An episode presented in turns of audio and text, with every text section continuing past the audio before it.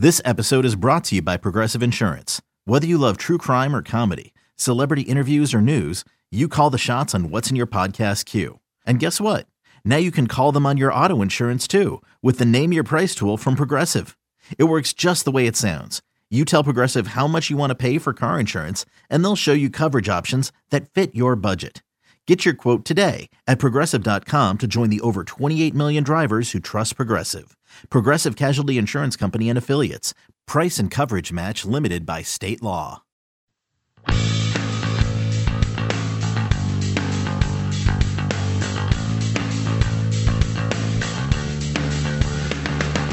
Welcome to the First Cut Podcast. I'm Rick Gehman, and this is your Safeway Open preview, event number one of the super season. Joining me to break it all down, I'll bring them in one at a time. Kyle Porter, congratulations. You enjoyed 16 hours off from from one season to another. What was how, how long was that off season? The question does the super season are we in the middle of it or is this the beginning of it? Because it's kind of like an elongated, it's like a hundred event season, right? Well, yeah. I mean, how many how many events did we have after the restart? 11, 12? Yeah. Yeah. So I you could almost argue this is like a 62 event Yeah, season if you start there. That's a good point. And everybody keep I, I you know, one of the things about Safeway, and we'll get into it, but one of the exciting things is normally guys that were on the Korn Ferry, they're like, oh, Yeah. Davis Riley, love to see him. Davis Riley's still on the on the Korn Ferry Tour. He's not going to be playing on the PGA Tour. So I think that's one thing that we kind of miss out on with, and you know that's nobody's fault, but it just is kind of a, a crappy part of this whole deal. Yeah, this is where we'd have a bunch of new graduates coming up making their first career starts or, you know, trying to earn those points. Now it's just Jordan Spieth trying to earn enough points to get to East Okay, Lake. okay, You, you got you brought him up. Timestamp. well, it was a minute and 22 seconds in. Oh, freaking first cut. Golly. Greg DuCharme, welcome to the show, sir. We are, yeah, this is it. Super season, 50 events, the most in a single season since 1975. My question is, what, what was going on in 1975? What, what happened that they had 50 events? I, you're asking you're asking the wrong guy. I, I don't know. Um, I'll have to look into that. It's very interesting. Um, but this is going to be a fun year. I mean, it, it's jam packed, wall to wall. As you can see, there's no time for an off season. We'll have a little break in in December, but other other than that, I mean, uh, it seems like we're going to be spending a lot of time together. Which I, I hope you guys feel the same way. I'm pretty excited about it. Same. Pretty amped up. The chase for the 2020 FedEx Cup begins right now. And KP, obviously, there were different circumstances last year, last season, I should say, of why these early events became even more important. I mean, we're talking about five of the seven fall winners uh, making it to the Tour Championship in 2018, and then eight of 10 last year making it to the tour championship. So this has always been an important time, but I think that players are starting to treat it that way more more more recently. Yeah, and it's gonna it's gonna be important for different reasons this year, which is U.S. Open and Masters are over the next three months, right? So while it, it like the last couple years, it's important for your Brendon Todds, who by the way, this time last year was ranked like five seventy in the world or something. Uh, your Sebastian Munoz, even a guy like Joaquin Niemann, who I think's a kind of a star but who breaks out in the fall, which we've seen a ton, right? Um, it's going to be more important for your Jon Rahm, Justin Thomas, those type of guys this time around. So that that's one sort of nuance or quirk to this schedule that uh, we've never really seen before. Yeah, it is. It is something wacky, and and uh, Greg, I want to bring you in on this as well. I mean, th- we mentioned some of those winners from the fall portion of the schedule last year. Joaquin Niemann wins your first event. Sebastian Munoz, Cam Ch- Cam Champ is not even going to be here to defend his title. There's literally zero golfers from the Tour Championship last week in the field this week, which I guess makes sense because this is your rest week before the U.S. Open. The Safeway kind of gets uh, uh, a little bit sandwiched here with with the schedule.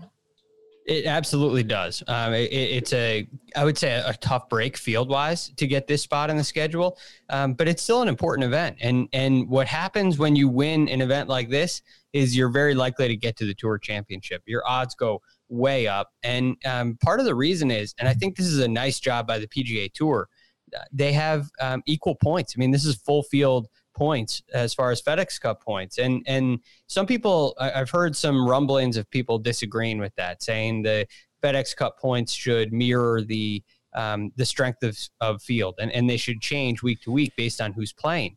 But I think the the PGA Tour can use and uh, can use the FedEx Cup points and the structured format that they have to bring players into an event like this, to make an event like this really important, not just the Safeway, but all the events in the fall that uh, in a year like this aren't major championships. And it gives players incentive. And if you are a player like uh, Rory McIlroy, a Tiger Woods, a Justin Thomas, um, when when you start the year in the calendar year, as many of them used to do, you find yourself way back in FedEx Cup points, and it's a, it, it becomes a disadvantage. So what happens? Well, they start to play a little bit more in the fall. They start to sprinkle in two or three events in the fall, and it can become really advantageous. So I really like the setup, uh, and it speaks to the importance of of every event, uh, even an event like this.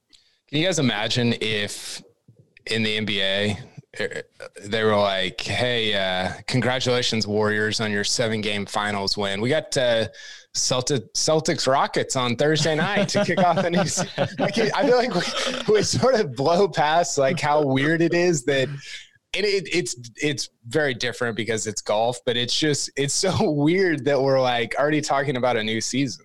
Well, it is going to be weird in the NBA because what they're going to start their next season, I think, around Christmas time. So it is going to be. I, I they're still going to have an off season, but like the ripple effects of sporting sports this year will be felt for multiple years. Well, and I'm so one of the deals was always like attending a U.S. Open in June.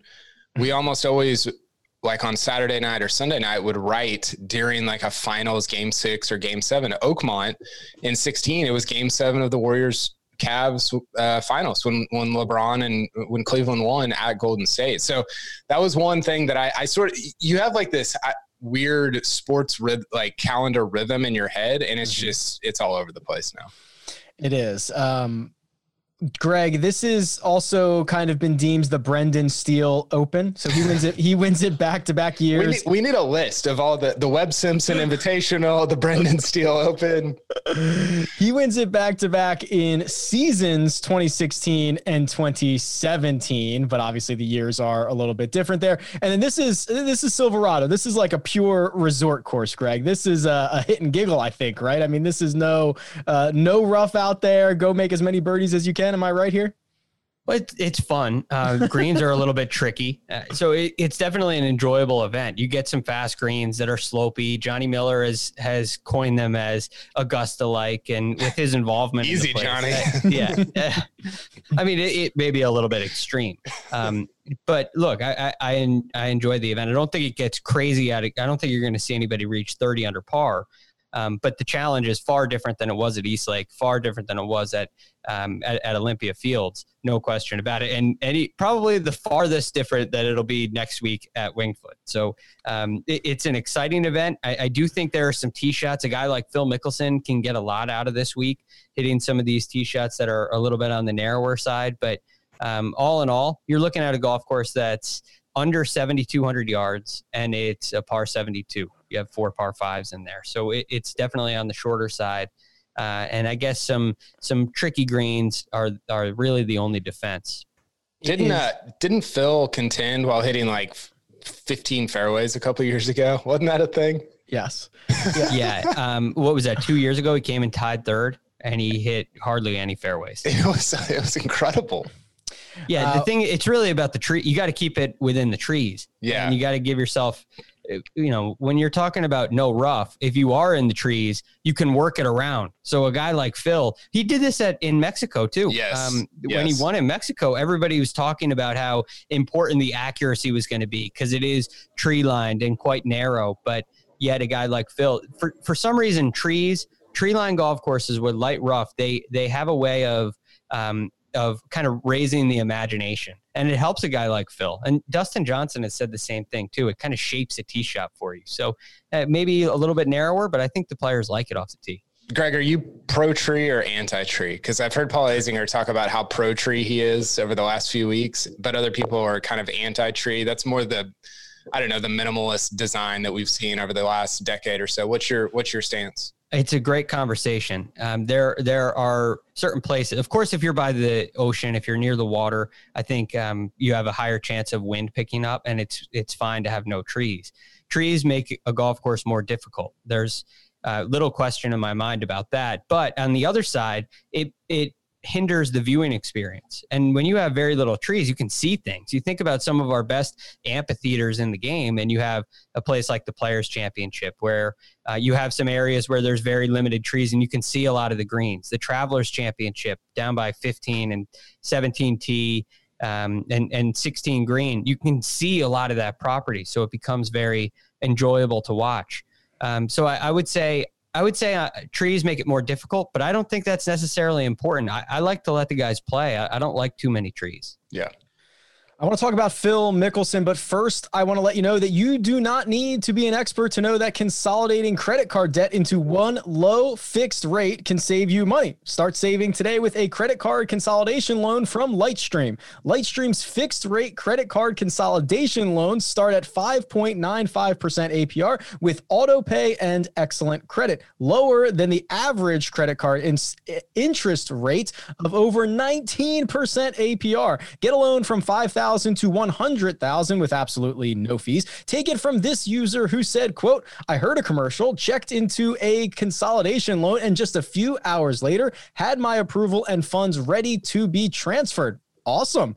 Our listeners can save even more with an additional interest rate discount. The only way to get this discount is to go to lightstream.com slash cut. That's L-I-G-H-T-R Nope. L I G H T S T R E A M dot com slash cut. Subject to credit approval. Rate includes 0.5% auto pay discount. Terms and conditions apply, and offers are subject to change without notice. Visit lightstream.com slash cut for more information. Phil Mickelson back in action, coming off the heels of his victory on the Champions Tour. And Kyle, he has been listed as a co-favorite at 20 to 1 with Si Woo Kim. Your reaction? I saw that. Do you think Phil has any credit card debt and he's consolidating right now?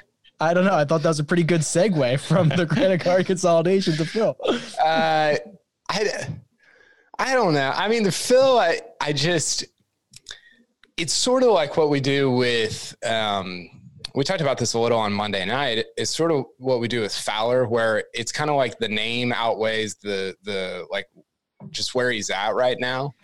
But at the same time, it's easy to envision him kind of showing up for a couple days and and and playing really well. So we're it, we're definitely in this like middle middle ground, this gray area of okay, not what he used to be, and not what he's going to be when he's just not really competitive at all. Mm. I just don't know if if we see it for four straight rounds. I mean, people. I saw. I heard somebody on the on the PGA Championship broadcast say, "I think Phil's going to win Wingfoot." And I was like, "The at the U.S. Open, or is there a member guest that I'm unaware of?" Like, I, I, I just that to me seems incredibly nonsensical right now. Now, could he be competitive at Silverado in a field that's not you know what he it's there's no DJ, there's no Jon Rahm. I, I think so. I, I, just don't know that we're. I don't know in terms of being the favorite if if we're getting four rounds out of him that you know where he's going to be the champ. Yeah, that's the the winged foot thing is is bonkers. Uh, that, that I think that's kind of where I'm at. I mean, it, you, you, understand what the odds makers have to do, Greg. They have yeah. to install Phil at twenty to one here, so they don't get burned. Right? If he's fifty to one and everybody bets on him or whatever, because it is a field with a lot of or with not a lot of household names. And I guess the idea is he's played well enough around Silverado. If he's ever going to com- compete anywhere, it's going to be a resort style course where you can kind of just hit it wherever you want and see what happens. I get it, but like this is this isn't the Champions Tour. No no disrespect to those guys. I mean, this is is a full field of 154 guys who are all really good. Yeah, it's a great point, Rick. Um, we look at some of these some of these players and we almost look down on them because we talk so much about the DJs and and when these guys when many of these players get into really big fields they they have a hard time competing. But it doesn't mean that they're um, that they're less than players. They are fully capable. I mean, you talk about a guy like Keegan Bradley who goes out there and makes nine birdies at Wingfoot. They, these players are all capable of shooting really low scores. Joel Dahmen in the field, who um, who we haven't, you know, it's not like he's the runaway favorite. He shot what a fifty. He shot a fifty-eight this year. I mean, I know it wasn't in a PGA Tour event, but it just highlights how talented these players are. You look at a Will Gordon, who all of a sudden is contending at the Travelers with, ironically, with Phil, um, and and he's in the field, and he's a guy that a lot of people aren't really looking at. So the depth on the PGA Tour is extreme, and everyone in the field is really good. Um, well, go ahead. Yeah, I think. I mean, who? Okay, just I'll, I'll ask you guys: who's better right now, Harold Varner or Phil? I think it's very clearly how Harold Varner. Yeah, he finished eighth on the PGA Tour in strokes gained tee to green. He was ahead yeah. of DJ, by the way. That's in, that's crazy. Uh, okay, uh, Eric Van. Uh, well, I shouldn't say his name because Mark will make fun of me. But Eric Van Fun Ruin. I don't know if I said that right. Fun Ruin. Or EVR. or yeah. So it's it, it's like, and this is where I think this is where data helps you because you look at it and you can kind of separate that from the emotion of liking Phil or what Phil has done in the past and look at the last 10 events or the last 20 events and say, yeah, he's kind of been mediocre. But in terms of that, what he's done in the past and what the odds makers have to do, you you have to consider at some point it's, what players are capable of. And if you yeah. get yourself into contention, if Phil all, all of a sudden finds himself, uh, you know, two off the lead on Sunday, there aren't a lot of guys in this field who are established winners. Phil's won 40, what, 44 times on the PGA Tour. So he he is an established winner. If he gets himself into contention, if he's playing well, he's fully capable of getting the job done. So you have to protect against that to some degree. What's the likelihood that he gets himself into contention? It's probably a lot lower than that name. But mm-hmm. his his history, the fact that he just won on the Champions Tour, uh, PGA Tour Champions, forgive me, um, that, that I mean that has a, a real value. You are and forgiven. it's really important because here, here's another question, Rick. We talk about this all the time. Do you take a guy who has great recent form or a great course history? A player who's, it, eh, what would you say? It's always recent form for me. Always I mean, recent form. It's always recent form. And that's because that's because they're confident. They're they're playing well. They know they're confident. They can handle shots. And when you win, when you're Phil Mickelson, it doesn't matter if the event you win is less than. You feel confident he's feeling good. And when Phil feels good, it's dangerous. So I understand to a degree where the odds are. I just I'm not I'm not going to bet him to to win the event. Yeah, I think that's really well said, Greg. I, I think the interesting question when it comes to recent form is do you take um, a Chez Reavie with great recent form or a Justin Thomas who has bad recent form, but whose baseline is higher, and you think that they'll rebound at some point. I think that to me is where, and I don't know where Phil falls on that because he's kind of in between both of those. Um, but I don't know. I, I, I it, there's so many different ways to look at this. That, that's definitely a more interesting comparison, Kyle. And and I think also, I mean, we we have to say odds makers aren't trying to pre- predict the results of the tournament. Right. They're trying right. to print money, right? So they're or, they're trying to or they're trying to avoid a massive payout. They're not predicting the outcome, saying Si Woo is going to finish first, Phil's going to finish second, Brendan Steele is going to finish third. They're not trying to do that. Um, they do have Jordan Spieth listed at thirty to one to win this golf tournament. He is currently ranked 67th in the official world golf rankings. And Kyle, if I tell you that, you know that this is a very critical moment for him because once you drop out of that 70 and you stop getting the invites to the WGCs, we've seen world rankings can kind of drop like a rock after that if you're not playing well. So this is a very important moment in time and season for Jordan Spieth. I feel like we said that like seven times. So I, I, mean, you're not wrong, but it just feels like we keep saying that, and he keeps not playing well. I, I just, it, it's it's difficult to it's difficult to understand how somebody wins three majors and then starts.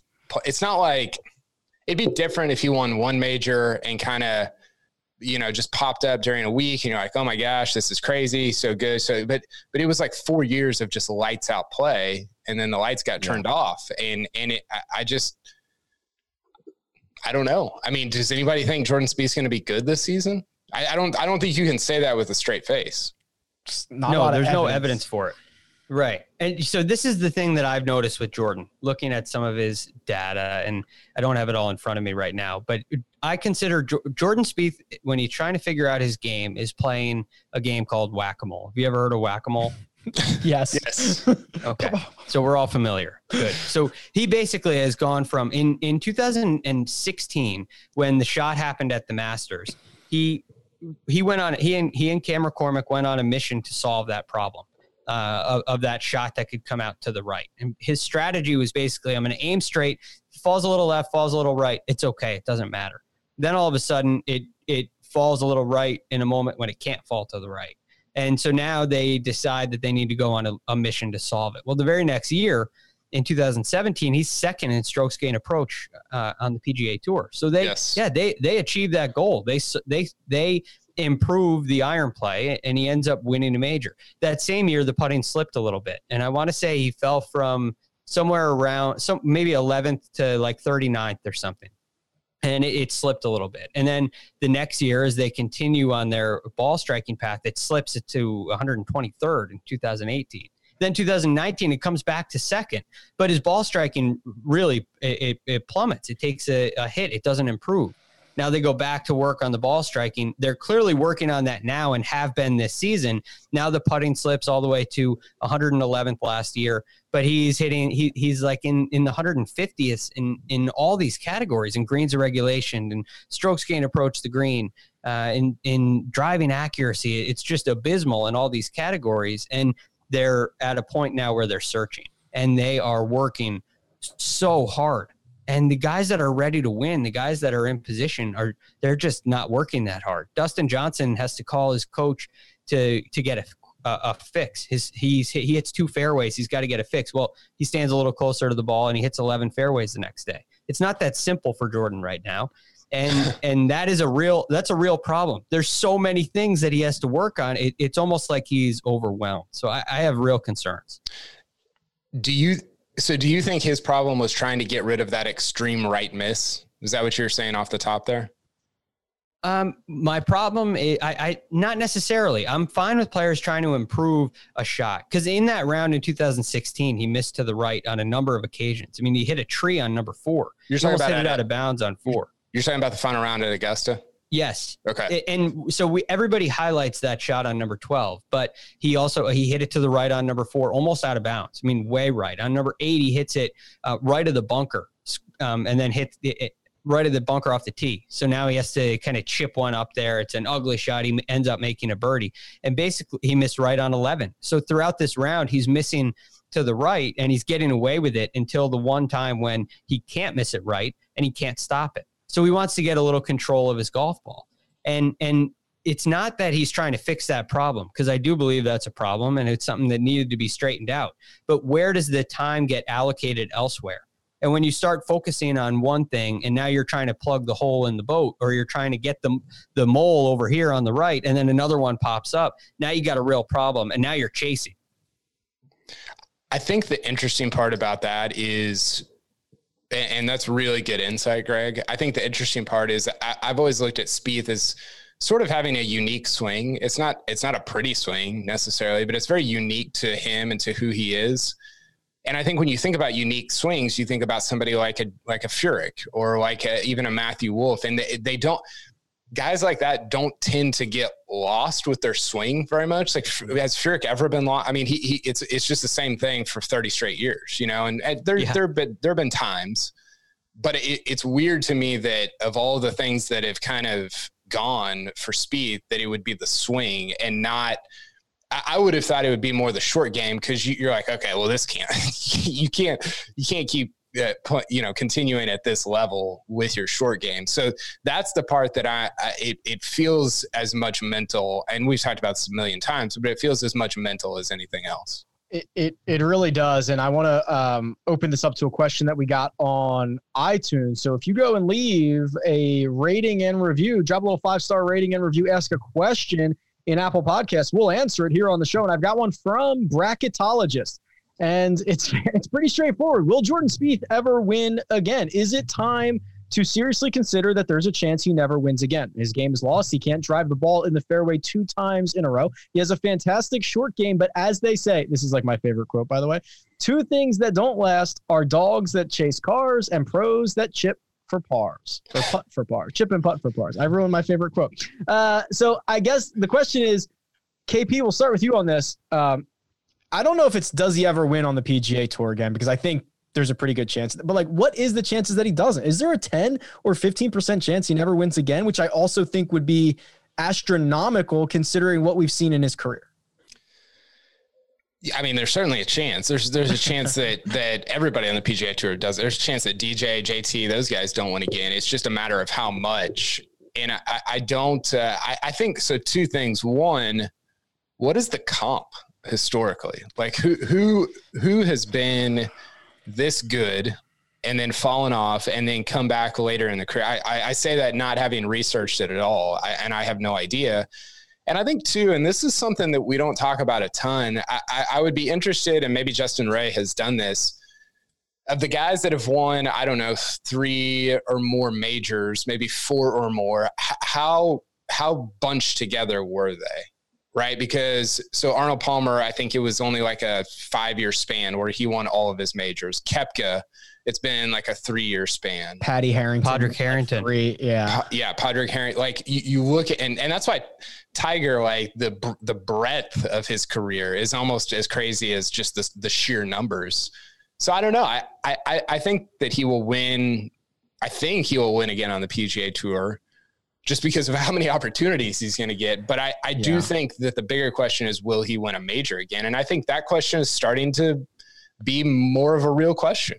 Well, what's really interesting about that, and I think I, I don't know if there is a comp, um, because Greg, you, you got to think there's there's there's plenty of guys who've won like multiple times in a short period of time, and then you never hear from them again. But the how good Jordan was for a multi-year stretch, and then how how bad he's been for a multi-year stretch is kind of I, I don't I don't have another comparison to it. And then to try to look forward and say, okay, now does that player get back to the good side of it? Like it, it really is kind of unfathomable where we're where we're at. He's uh, he's so young. That's the, the biggest advantage for him. But it's also why it's hard to find a comp who is experience. There aren't many players who experience the success that he experienced at his age, and that's why he rose to the stardom that he did, uh, and deservingly so. So I think you're going to have a really hard time finding a comp. I would love to know if somebody did, but typically, players are, are, are getting to the point where they would even be in the conversation a little bit later in their career. And so there's less time for a fall off and, a, and an increase again on the other side. I mean, players have done things like like switch equipment and you never really hear from them again. There's there's tons of stories of that, but it's usually not at the age that you're seeing with Jordan Spieth. So I, I would bet you're going to have a hard time finding a comp. But to the question, will he win again? I think there are a lot of things that can happen in somebody's life and and life and golf go together. Right now, things are complicated for Jordan, and I think there'll be a moment. Maybe it takes something like w- what happened with Rory, where where he has a he decides to have children, and it calms him down, and it changes his perspective. And there are are very um, unique things that can happen in this game that can kind of flip a switch for you. I don't think that talent, that raw talent that he has, is going anywhere. I don't think his drive, I don't think his um, the grit that he has. I mean, how many times has he hit one out of bounds and then made a birdie on the next hole, or hit one out of bounds and scrambled to make a bogey? He continues to do these things, which are glimmers of hope. And uh, he needs something to click, and when he does, I believe he wins again. And I think I think he could um, put together a, a, nice kind of second portion of his career at some point because I do think he's that good. I just there, there's no sign that it's coming right now. I hope so. I mean, it's it's so fun when he's. I mean, remember when he got kind of in the mix at uh, Colonial, like right after the restart, yeah. and you're yeah. like, oh, this.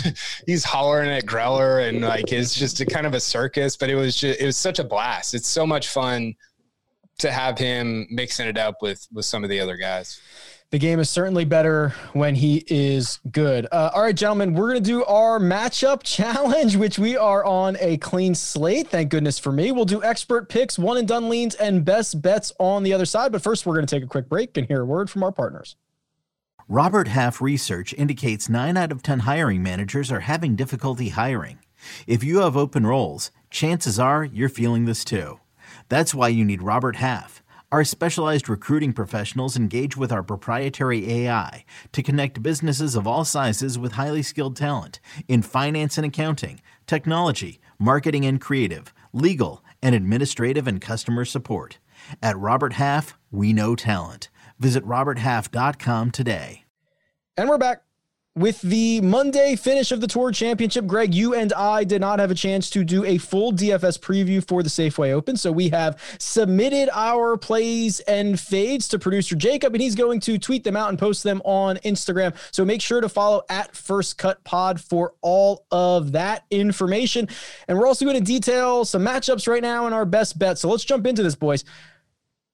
We're all even again. Kyle, your matchup belt no longer matters. You gotta you gotta be, get right back in the ring this year and and have at it again. Are you are you ready for that? we should get two for a 50 event season. yeah, we really should. Uh, all right, here we go. Phil Mickelson minus 105 versus Si Woo Kim at minus 120. Greg, we'll start with you. I'm going to go first matchup bet of the season. I'm taking a chance in style of Phil Mickelson. I'm going Phil. I think he's going to have a really strong week this week.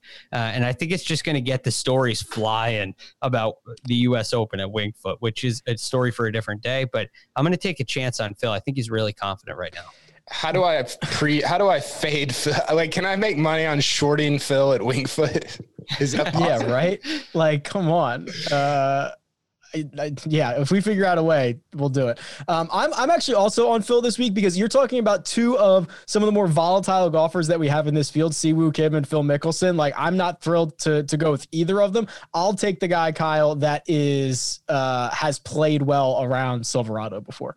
Yeah, that's that's fair. I, I I'm I can't quit Si Woo. I just am enamored with the talent, and uh, he's played well. T13 at the PGA, top five at Wyndham. Uh, I think he was fit T50 at, at Northern Trust, something like that. But uh, I, I do like Si Woo this week. Brendan Steele, the namesake, minus 125 versus Jordan Spieth. Wow, Jordan Spieth. Whoa. Put some respect on it yeah. at plus 100. I'm actually going to take Jordan Spieth. So I have this weird thing, and I felt the same way about Colonial too, which is I trust Jordan Spieth to work very, very hard and try to figure out what's wrong. Whether he can actually do it or not is a completely different story, but I trust him to grind. And Greg, you kind of alluded to this too. He, he bounces back. He's a grinder. We know that. I think that if you're ever going to get value on Spieth, it's always like the first event in X period of time. It's like why I thought he would be good at Colonial, going back to a place that he had success. He had 91 days off. This is shorter than that, but I feel like if you're ever getting value on Spieth, it is like um like the first event of something. So I'll take him, Greg. The only thing I'll say to that is uh, Colonial is a place he's played really well. And even the year before when he wasn't playing very well, he came and tied eighth there. So um, I look at it. i am not sure about Safeway for Jordan. I think it's going to be a tough one for him. And I think Brendan Steele, not only has he won here twice, he's playing pretty well. He had a really nice end of the season. So I like Brendan Steele. I think it's a, a home run of a bet. In fact, I, I think uh, spoiler alert. I, my, this is my best bet of the of, of the week. Spoiler alert. There you go. Best bet of the week. Uh, KP. Uh, Steele. I get concerned about Spieth off the tee getting wayward, and that's just a place where, uh, because of the tree, it, it, it, can go it can go pretty poorly. So I'll go Brendan Steele. Kyle, we'll stick with you here. Sergio Garcia versus Shane Lowry, both minus one ten. Uh, how about this, guys? Sergio had as many top fives in strokes gained tee to green as he did on the PGA Tour last season. Wait, wait. Say that again. He had as many what? He has he, he finished top five in strokes gained tee to green, and he only had one top five in a PGA Tour event last season. Wow. How's oh, that? the whole year. I, I see what you're saying. How is that possible? Well, I, I would guess that he can't putt. He was 100. he was 187th in putting. Wow. I knew it was bad. I didn't think it was that bad. You you would almost just back your way into something. I mean, one top it was one top 10 actually. It was at uh what, RBC Heritage? Yeah, Harbour Town. So I don't know. I I mean he's hit the That's ball weird. well. And I don't yeah, maybe the numbers are wrong. I, I don't know. I was stunned. Um so I'll go I'll go Sergio. He's hitting the ball really well. Greg.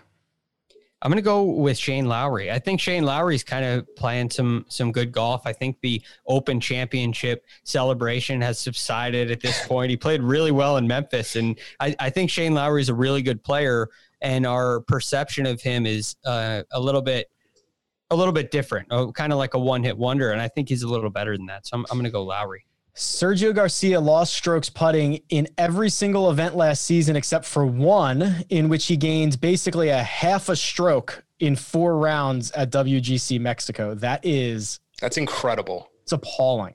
Yeah, it's it's it, it's almost you you almost can't do it. Like it's almost impossible. Like Keegan Bradley's better than that, or at least he'll or at least he'll have like a tournament where he'll game two or three.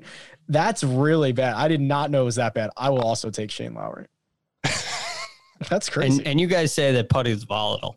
Well, it is. It's, it's supposed to be. I'm, I'm Sergio was just bad or really bad. It was. It was just kept bouncing back yeah. and forth. Yeah, I guess that's a good point.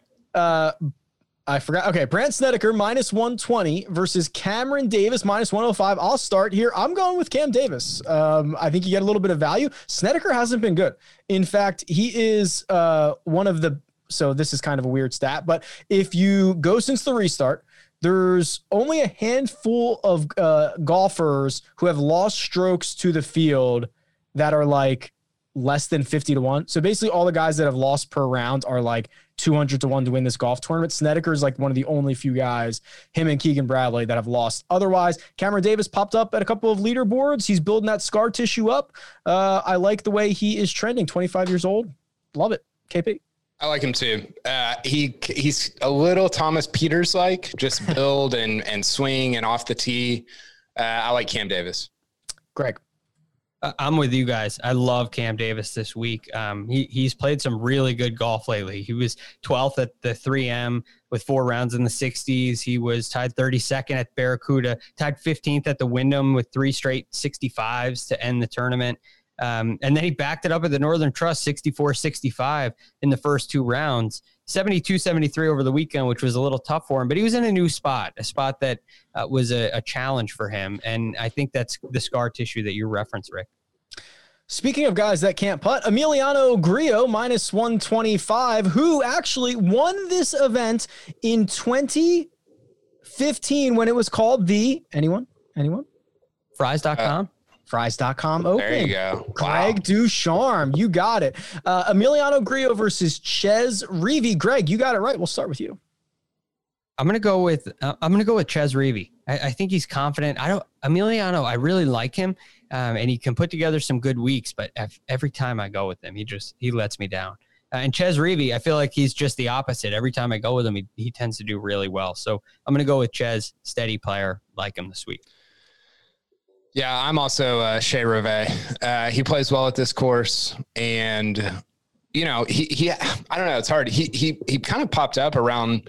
I think it was Memorial 3M. He had a couple good tournaments, and then faded a little down the stretch into the playoffs. But weaker field, uh, success at this event. I, I like I like Chez Reavie.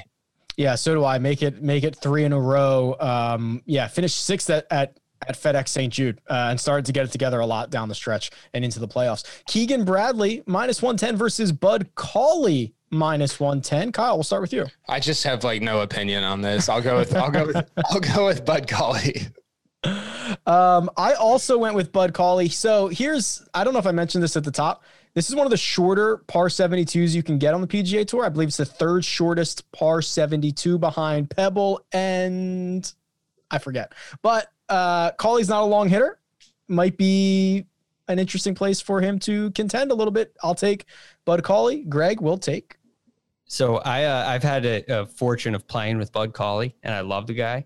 Yeah. Um, and on your note of of how he's not a long hitter, we were playing, and I was hitting him. I I, I hit it out there pretty far. Not I'm no, I'm no bomber, but I hit it pretty far, and I was keeping up with him. Like Bryson, we're hitting the no? same clubs just a little maybe uh i'm similar with bryson with irons. I'm just not quite as long off yours is yours more yours is more of an effortless power isn't it though Greg? yeah yeah that's right. I don't i don't i just don't try as hard as bryson that's right. all. Um, but i'm keeping up with bud. We're hitting same clubs into par threes. I'm right there with him.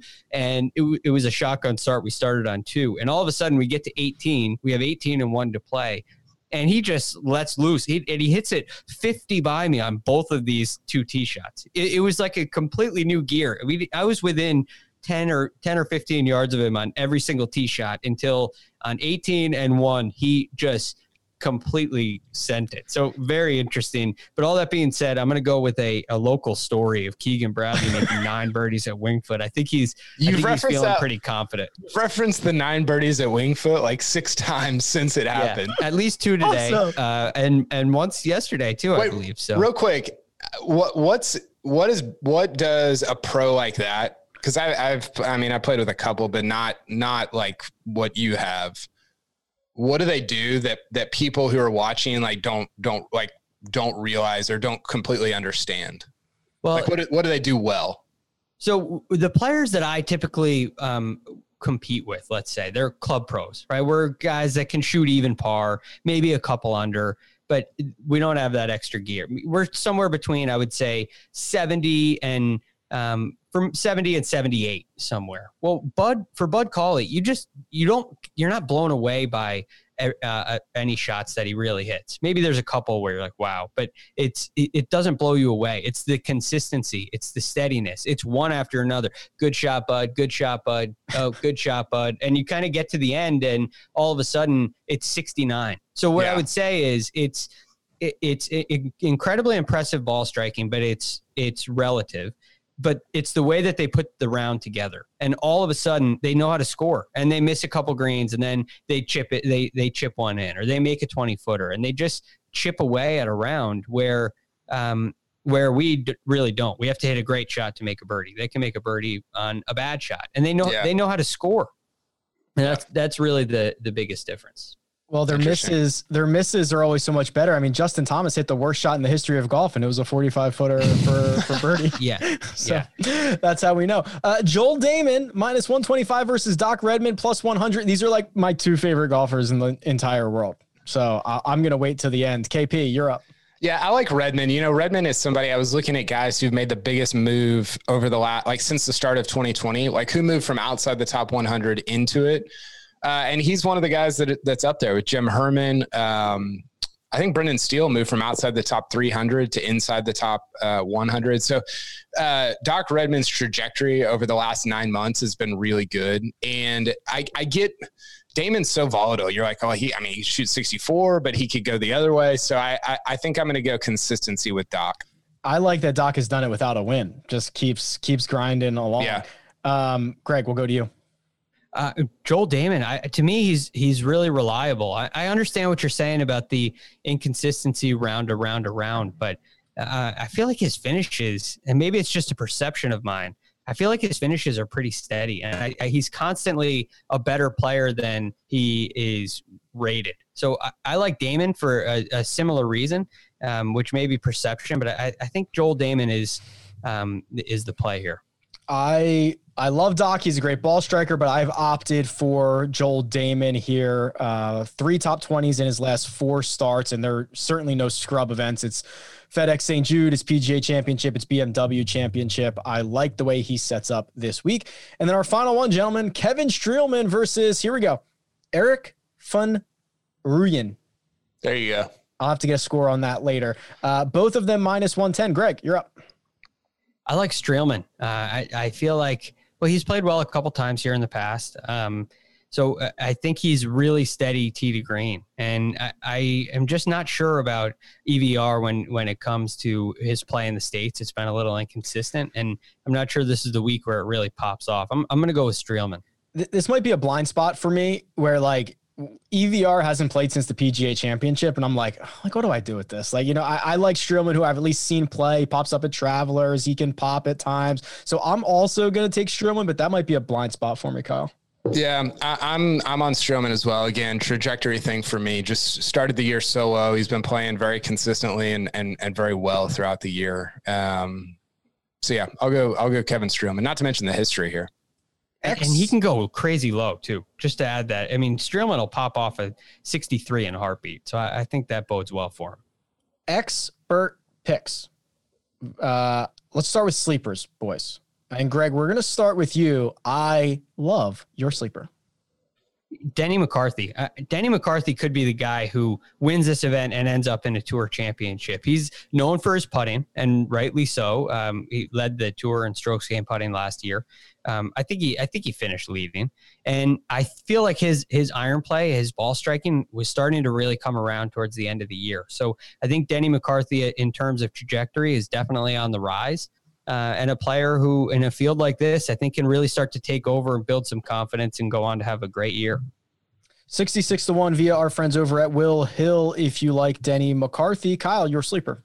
Uh, Maverick McNealy, you know, he he kind of quietly made it to the BMW Championship. We didn't really talk about him a ton last year, but he was top 70.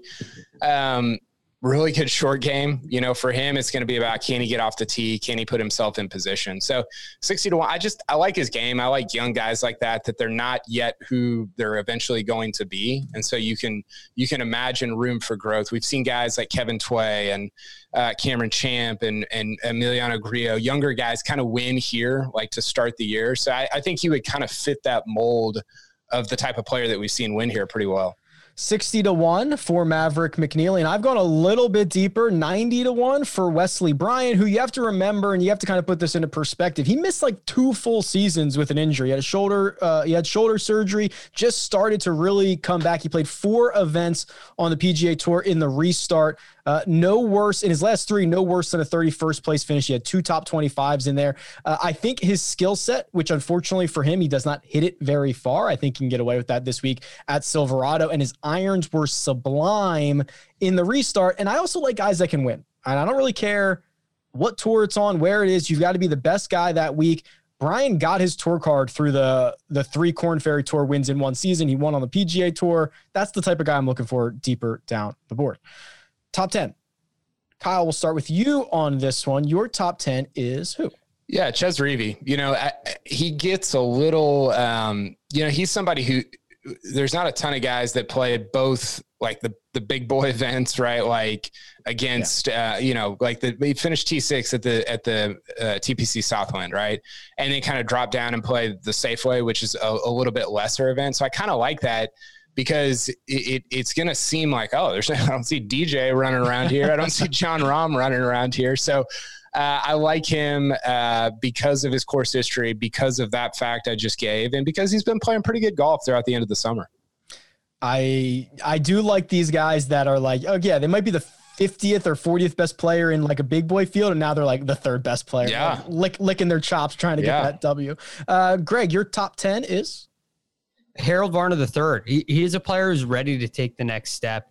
Uh, he's been playing some good golf towards the end of the summer as well. Uh, tied 29th at the PGA, tied seventh at the Wyndham with four rounds in the 60s. He missed the cut at the Northern Trust, but rounds of uh, 71, 69. I don't think that's a sign of poor play. I think it's just uh, a little bit cool with the putter which, as we all know, that can heat up in a hurry. Kyle mentioned this earlier, eighth in strokes gained tee to green for the year, ahead um, of DJ. I, yeah, it's it's uh, remarkable. That, that's crazy. Yeah, probably has something to do with DJ's start to the year. Maybe has something to do with the rounds of 80, 80, and 78 that he shot. They may hurt the numbers just a little bit. I want HV3 to win so bad this year. I hope I, I do too. Um, Greg, I'm actually going to go to you on your pick to win because your pick to win is my top 10, but I'd like to offer you the stage to declare your winner. Okay, uh, I, ho- I, was hoping to steal a little bit of your info, um, oh, but okay. we'll, we'll, we'll flip the script here. So Cameron Davis again, we talked about this a little bit earlier. Uh, he's been playing great golf. You look at the tied 12th at 3M, tied 15th at the Wyndham, tied 29th at the Northern Trust. He's a player who, um, and and all of that is coming off of four missed cuts. So he, he clearly found something in his game, and he's starting to hit the ball really well. Uh, I love the golf swing. Absolutely love the golf swing. I love his, how many birdies he makes. He's 23rd in birdie average last year, which I, I think is e- extremely important um, when you're trying to win a, a, a, first PGA Tour event. And Kyle said this earlier. I think he kind of fits the mold of the type of player who gets a first win here. Mm-hmm. Yeah. Um, and and he's long. He a- averages 308 off the tee, which a lot of the past winners have. Shorter hitters can contend here, but distance is still an advantage, and and I think he's going to take advantage of that this week. Yeah, I'm on board. I, I, like the raw talent. I like the birdie ability, and I, I just think that you know, kind of in a similar vein as HV3, these guys who knock on the door a couple times and fail start to build up that scar tissue. I think we saw. I think Cam Davis touched the lead at Wyndham and then he kind of ejected a little bit and things went awry, but that's all good experience. Uh, so, Kyle, we're going to go to you. Oh, man, you really can't quit this guy for your pick to win. Well, so I was going through the field, I was going through some of the numbers, and I was like, man, I kind of like Si this week. And then I looked at the odds and I realized he's the favorite. and I was like, ah, I don't like this as much. But uh, yeah, you know, again, it's it's the win equity thing, right? He's one of players. He's he he he know like he's been in those moments before, and I, I just think in a field like this, I mean, look, he's finished in T thirteen at the PGA. Uh, great week at Wyndham. This is more of a Wyndham type event where there's not the huge names, but there's still some pretty decent names. And I think we get another week like that uh, out of Si Woo this week. I like it. Um, I, I went with Joel Dahmen. So as as discussed earlier in the matchups, I just think he's trending well. This feels like the type of event as Joel Dahmen, now very much in the prime of his career, could potentially take down. And one and done. Are we starting a new one and done? This week? Yes, I'm getting the head nod from producer Jacob. So, Greg, your victory is uh, short lived because we're all back, all back to zero, baby, and we'll all try to be the Ducharme Slayer this time around. So, Greg, we're gonna have to you have to divulge your leans early because you are the defending champion. Yeah, this is the uh, the burden I happily carry this year. So, um, uh, what I would say is I spent a lot of time in the off season really honing yeah. my skills, working on my game. Uh, got a little bit of rest, but but I got back to work uh, fairly recently. Uh. I'm gonna I'm gonna go. It's hard not to go with your winning pick, especially when it's Cam Davis. I'm gonna go with Cam Davis. And it's yeah. the first event. It's the first event of the year. You have every single golfer available to you. Yeah, yeah. Um, well, not everyone, not everybody's playing there, Rick, but that's true. Uh, but imagine we have to make we have to make 50 picks this year. We're gonna run out of golfers. this is gonna be crazy. Um, I I've so I'm between so I think Joel Dahmen, obviously my pick to win, but uh, the popular pick will be Brendan Steele. He's the most natural fit. We talk about that a lot in terms of natural fits, like Webb at Wyndham, Hideki at Waste Management. Like Brendan Steele is the most natural fit. I imagine he will be one of the most popular picks this week as well. Kyle, your one and done leans consist of? It's either going to be Si Woo or HV3. And I think that you want to pick the guy that you don't think – could get super hot and and be like really good later in the year, right? And I can I can envision that more for Si Woo than I can for Varner. So I might I might go with HV3 this week. Uh, I think that's I'm I'm growing more optimistic every time we mention HV3 here that that this is going to be a good week for him. Um, best bets, Greg. You've already divulged your best bet, which is Brendan Steele over Jordan Spieth at minus one twenty five, I believe. Uh, Kyle, so we're going to go to you for your best bet. Yeah, I had Chez over Emiliano Grillo, uh, and I think Chez is plus 100 over Grillo. Did we talk about that one earlier? Yeah, we did. And we all took Chez. So there you go.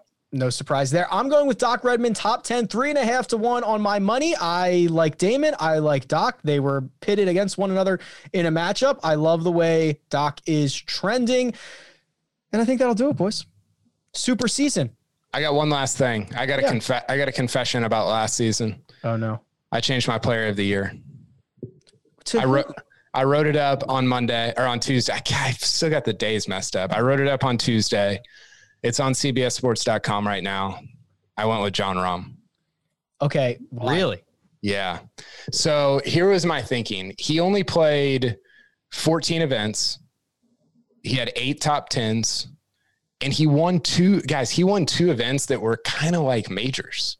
Yeah. Right? Muirfield village and olympia fields. And we're talking about i loved greg's point about how dj's tour championship was like a fake win kind of i mean not not really but kind of and then jt wins these like small field events which i get it, They're, uh, it that that i'm not discounting that. He still won three times but Jon Rahm won like kind of. I mean, one of them was a small field event, the the BMW, but they were they were. I love wins on big boy courses, like big time courses, like Olympia Fields and Muirfield uh, Village, and he won those. And I, I just I don't know. You you look at you, first in strokes gain uh, overall ahead of JT. So I don't know. I, I could be talked into anybody, but that was my ultimate pick. First of all, this article has most memorable shot, most forgotten win, funniest moment, which by the way, you got that one wrong, but I won't spoil it. You got to go to cbsports.com and read this. Wait, what what was the funniest? Mackenzie Hughes. Yeah. Got it as the runner up. That was Jay at Honda. that was your funniest moment. we're sure. gonna need we're gonna need an episode just to go through these. I love every single one of these superlatives. Best player, most improved, best rookie, best tour. Oh, this is this is phenomenal. Okay, CBSSports.com. Go check that out. That's Kyle Porter. You can find him on Twitter at Kyle Porter CBS. Greg Ducharme, do you have anything you want to confess before we go? no confessions. Oh, I thought I could get you. I'm there. keeping it tight to the chest. Greg Ducharme. At Yeah, the I'm real- still I'm still on JT. He he's Keegan Bradley made nine birdies at Winged Foot, didn't Yeah, you know? yeah, yeah. In, inside scoop. uh, at the real GFD for Greg Ducharme. You can find me at Rick Run Good. This has been the first cut. We'll catch you next time.